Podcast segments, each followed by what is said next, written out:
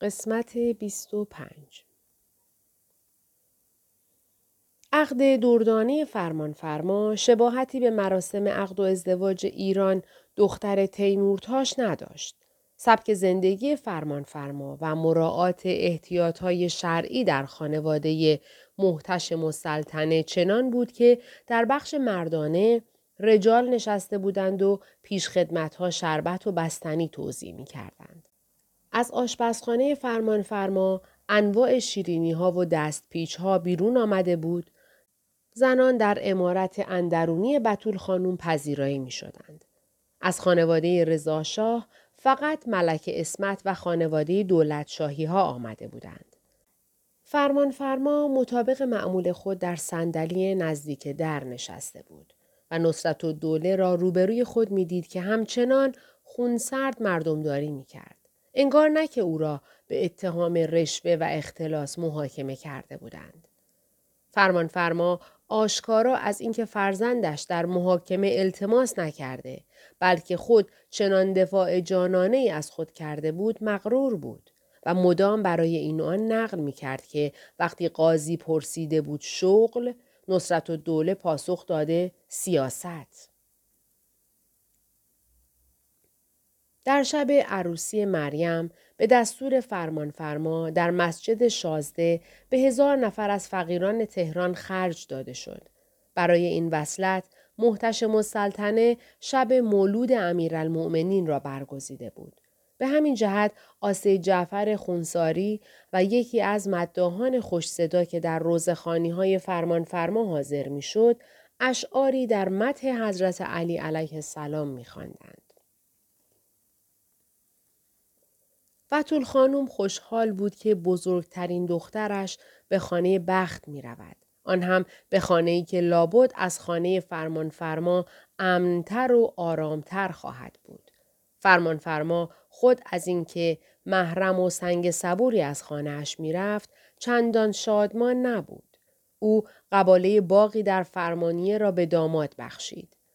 محتشم السلطنه چندان مکنتی نداشت و پیش از آن به قناعت زندگی می کرد.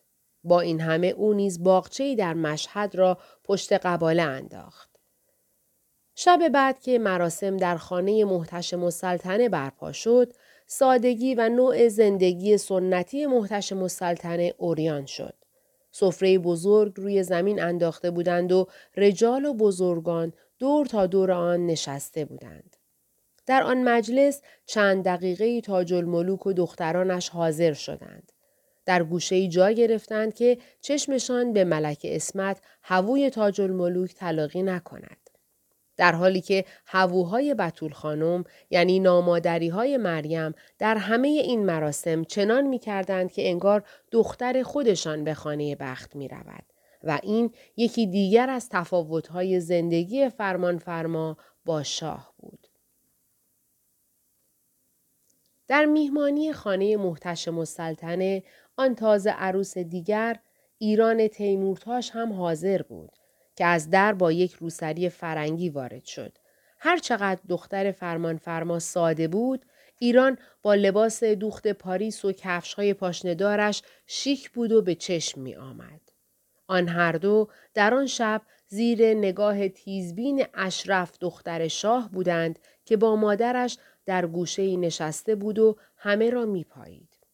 گرچه او نیز سینه‌ریز و دستبندی از طلا با نگینهای زمرد داشت ولی خوب می‌دانست که نه او و نه خواهر بزرگترش هیچ کدام به اندازه آن دو عروس در معرض توجه نبودند و اگر پدرش شاه نبود آن اعتبار و توجه را نمیافت که سینی های شربت را ابتدا مقابل آنها بگردانند.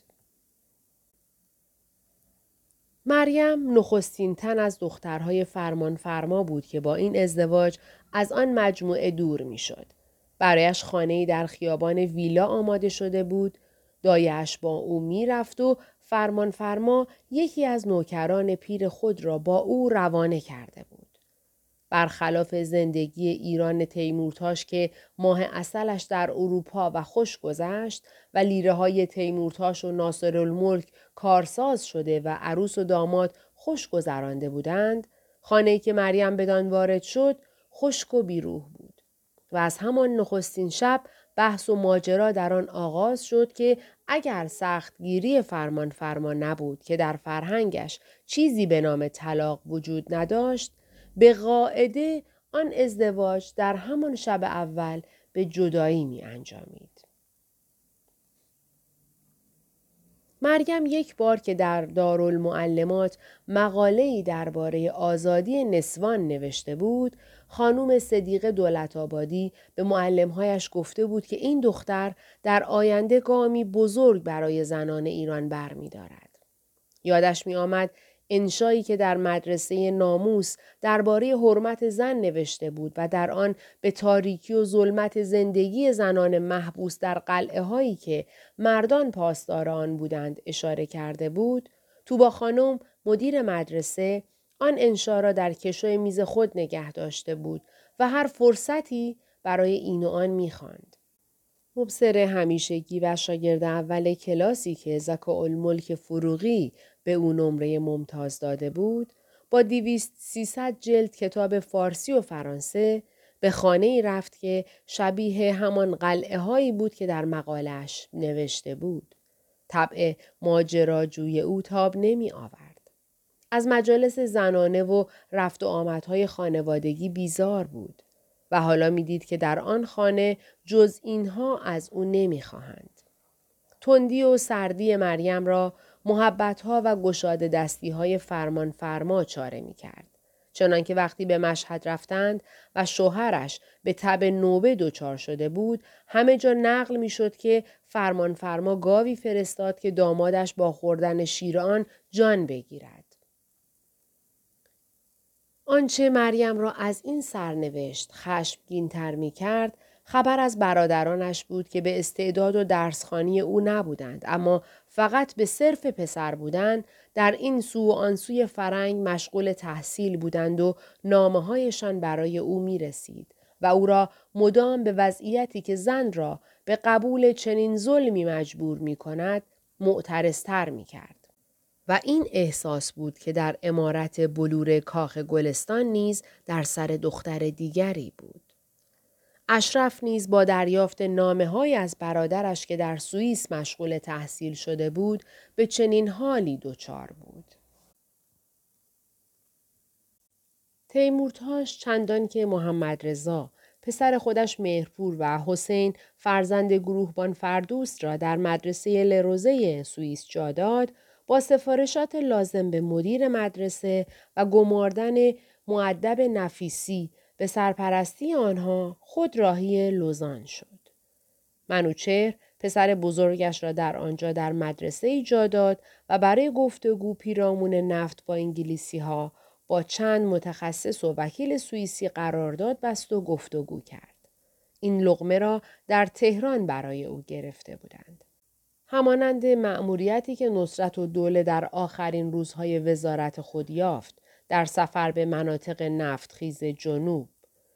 تقیزاده و فروغی و مخبر و سلطنه این دام را نهاده بودند تا از شر تیمورتاش رها شوند. ولی او خود نه که مذاکرات نفت را دام نمی‌دید بلکه موردی می‌دانست که می‌تواند قابلیت های خود را به نمایش بگذارد. از سوئیس به ایتالیا، فرانسه و آلمان رفت. همه جا چون سلطانی بزرگ از او استقبال شد. همه جا مدال های افتخار به او دادند. در ایتالیا ملاقات دو ساعتش با موسولینی رهبر کشور در محیط گرمی صورت گرفت. تیمورتاش تا اندازه زیادی خود را با او هم نظر دید و در تلگرام رمزی که برای شاه فرستاد از علاقمندی فاشیست ها برای معامله و همکاری با ایران خبر داد. در فرانسه با نخست وزیر، وزیر خارجه و وزیر جنگ آن کشور گفتگو کرد. تا اینجا تاتیانا با او بود و پیدا نیست که بین آنها چه گذشت که این پرنسس روسی از شوهر محبوبش جدا شد و به تهران برگشت. تیمورتاش در پاریس و چند روزی در نیس علاوه بر خرید و خوشگذرانی همچنان در کار نفت بود. دیگر در این کار مانند یک متخصص رفتار می کرد. از خرج کردن عبایی نداشت. از میهمانی دادن نمی ترسید. حسین علا وزیر مختار آن روز ایران در فرانسه همه جا مانند مباشری به دنبالش بود و از مقامات انگلیسی می‌خواست که اهمیتی در حد یک نخست وزیر برای تیمورتاش قائل شوند. او که مبهوت پشتکار و قابلیت های وزیر دربار شده بود، علاوه بر گزارش های رسمی که برای وزارت خارجه میفرستاد و به عرض شاه می رسید، یادداشت هم برای برادران ماسونی خود تقیزاده و فروغی میفرستاد و بی آنکه بخواهد در توطعه علیه تیمورتاش شرکت داده شده بود. گفتگوهایی که تیمورتاش خود را برای آن آماده می کرد مربوط به سهم و درآمد ایران از نفت جنوب بود. از پنج سال پیش این گفتگو را بی به دولت تیمورتاش پیش می برد. شاه لیره بیشتری می‌خواست و تیمورتاش باید آن را از انگلیسی ها می گرفت. در این کار مجاز بود از هر روش که می‌خواهد پیروی کند. رضا شاه نه سواد آن را داشت که مسائل پیچیده حقوقی و نفتی را دنبال کند و نه حوصله اش را. پذیرفته بود که هیچ یک از وزیران مالی اش هم چنین کاری را نمی توانستند. پس پیچ و مهره را به تیمورتاش سپرده بود. پیش از این سفر تیمورتاش تعارفی با تقیزاده کرد تا دریابد رضا شاه چقدر به او اطمینان دارد. ولی تقیزاده به عذر آنکه از نفت هیچ اطلاعی ندارد از شاه خواست که کماکان وزیر دربار این کار را دنبال کند. تیمورتاش هم به هر در می‌زد تا در این مأموریت موفق شود و چیزی از انگلیسی ها بگیرد. اما لندن که هنوز از آثار جنگ اول خلاص نشده شاهد اوجگیری فاشیسم و نازیسم در اروپا شده بود برای حفظ امپراتوری و بالا بردن توان مالی خود میکوشید و حاضر نبود سهمی از این درآمد را به ایران بسپارد. این را تیمورتاش به محض ورود به لندن در گفتگو با سر جان کدمن مدیر عامل شرکت نفت بی پی دریافت و شروع به زمین چینی کرد. انگلیسی ها که تیمورتاش را با داشتن لوایحی که وکیلان سوئیسی و فرانسوی در اختیارش نهاده بودند دست پر یافتند تکخال خود را زمین زدند. وکیلان تیمورتاش روش شرکت نفت در حسابسازی ها را کشف کرده بودند. ولی سر جان کدمن با ارائه صورت جلسات و ترازنامه هایی که به امضای نماینده مقیم ایران رسیده بود دهان تیمورتاش را بست. و او در مقابل آن مدارک چنان به خشم آمد که احتیاط از دست بداد و گریبان ایسا فیز را گرفت که سالها بود در مقام پر آب و نان نماینده ایران در شرکت نفت انگلیس جا افتاده بود. ماشین امضای آنها بود. تیمورتا شب بر سرش فریاد کشید که مرتی که چیزی را که نمیدانی چرا امضا می کنی؟ و یک دشمن مؤثر بر دشمنان خود افزود. فیض که دریافت که به زودی شغل خود و بلکه سرش را از دست خواهد داد پیش دستی کرد. ایسا فیض از اعضای کابینه سید زیا بود و به پیشنهاد نورمان وزیر مالی کابینه سیاه. اما پیش از سقوط آن کابینه نمایندگی ایران در شرکت نفت را گرفت و به لندن رفت و هنوز در آنجا بود. او برای فرو نشاندن خشم وزیر دربار ابتدا متوسل به حسین علی قراگزلو داماد تیمورتاش شد. چرا که پدرش مباشر خانواده ناصرالملک بود و خودش با آنها نزدیک و از همان طریق با انگلیسی ها نزدیک شده بود. ولی تیمورتاش به قیمت رنجاندن شوهر ایران نیز کوتاه نیامد. گزارشی تند برای شاه فرستاد قافل که فیض نیز با تقیزاده وزیر مالیه نزدیک بود و برای ماندن به او متوسل شده بود. مذاکرات لندن یک ماه طول کشید. سرجان سیمون وزیر خارجه که مهمانی برای تیمورتاش داد و سه بار با او گفتگو کرد به هیئت دولت گزارش داد که انگلستان بازگیر یک ایرانی مانند نصرت و دوله افتاده است. انگلیسی ها آنقدر او را در لندن معطل کردند که شاه که با های تقیزاده و فروغی که مخبر و سلطنه نیز آن را تشدید می کرد حوصلهاش سر رفته بود. تلگرام رمزی فرستاد که معنیش این بود ول کن و بیا. تیمورتاش بی نتیجه راهی سوئیس شد. دولت سوئیس قصری در اختیار او گذاشته بود که او و وکیل الملک دیبا و همسرش در آن ساکن شده بودند. سرکشی به مدرسه منوچهر هم در دستور بود. در عین حال دوباره سر زدن به مدرسه لروزی و خبر یافتن از وضع ولیعهد و مهرپور. در اینجا برای گزارش هایی که برای شاه می رسید یکی دیگر هم اضافه شد و آن حسین فردوس بود. شاگرد اول کلاس ولیعهد در مدرسه نظام که رضاخان او را از خانواده فقیرش جدا کرده و همراه ولیعهد فرستاده بود و به او دستور داده بود که مدام حوادث دوروبر از جمله حرکات ولیعهد و معدب نفیسی را برای او گزارش کند. حسین که پدر و مادر خود را نزد رضا شاه گروگان می‌دید و در عالم بچگی تهدید رضا شاه را که گفته بود اگر چیزی را پنهان کنی پدر و مادرت را می‌کشم جدی گرفته بود در این روزها دو گزارش برای شاه فرستاد. در یکی از آنها می گفت که تیمورتاش برای همسر وکیل و دوله رئیس محاسبات دربار هزاران لیره جواهر خریده است. دیکتاتور بوی پول شنید. پس در اروپا خبری است. در سوئیس باز هم شرکت نفتی ها دست از سر تیمورتاش بر نداشتند و سرجان کدمن با طرح و پیشنهاد تازه رسید که معنایش دو هفته معطلی دیگر بود و این از نظر رضاشاه فقط یک معنا داشت که او مشغول هوسبازی در اروپا و توطعه علیه اوست. در این مذاکرات با آنکه تیمورتاش سه زبان از جمله انگلیسی را خوب می‌دانست سرجان کدمن یک جوان با نام یانگ را هم آورده بود به عنوان مترجم او فارسی را به خوبی حرف می‌زد ماجرای یانگ نقش و سهم او در حوادث بعدی هنوز و بعد از 60 سال در اسناد منتشره توسط وزارت خارجه انگلیس فاش نشده. در این حال آرشیو ویژه شرکت بی پی نیز در اسناد علنی خود چیزی در این باره ندارد. همینقدر هست که بعد از مذاکرات باز هم بی نتیجه لوزان چند مقاله در تمجید از تیمورتاش در مطبوعات انگلستان به چاپ رسید که به ویژه با حساسیت شدید رضاشاه می توان دریافت که در تهران چه اثری گذاشت. به خصوص وقتی که در غیاب تیمورتاش دیگران هم زمینه سوء زن را فراهم می کردند. در یکی از این مقالات که در تایمز لندن به چاپ رسید، انگشت روی نقطه حساسی گذاشته شد.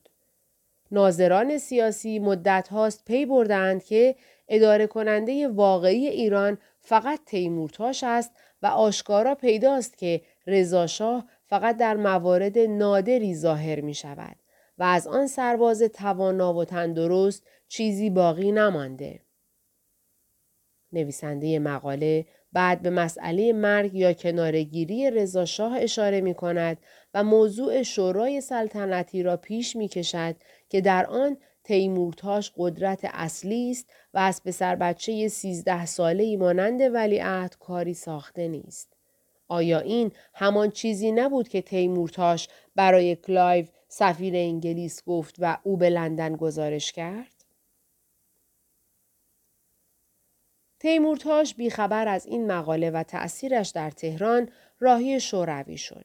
در کشور شوراها که وزیر دربار معادل و معنایی ندارد از وی در حد یک نخست وزیر استقبال کردند. کمیسر خارجی و رئیس تشریفات کرملین در فرودگاه بودند و در کنار آنها فتولاه پاکروان که توسط خود تیمورتاش به سفارت ایران در مسکو رسیده بود. ولی او نیز از برادران ماسونی تقیزاده و فروغی بود و با آنها نزدیک. به معنای دیگر یک حسین علا یا ایسافیز هم در مسکو و این یکی که آنقدر به تیمورتاش نزدیک بود که دریابد چرا اتاق خواب وکیل الملک از همسرش جداست.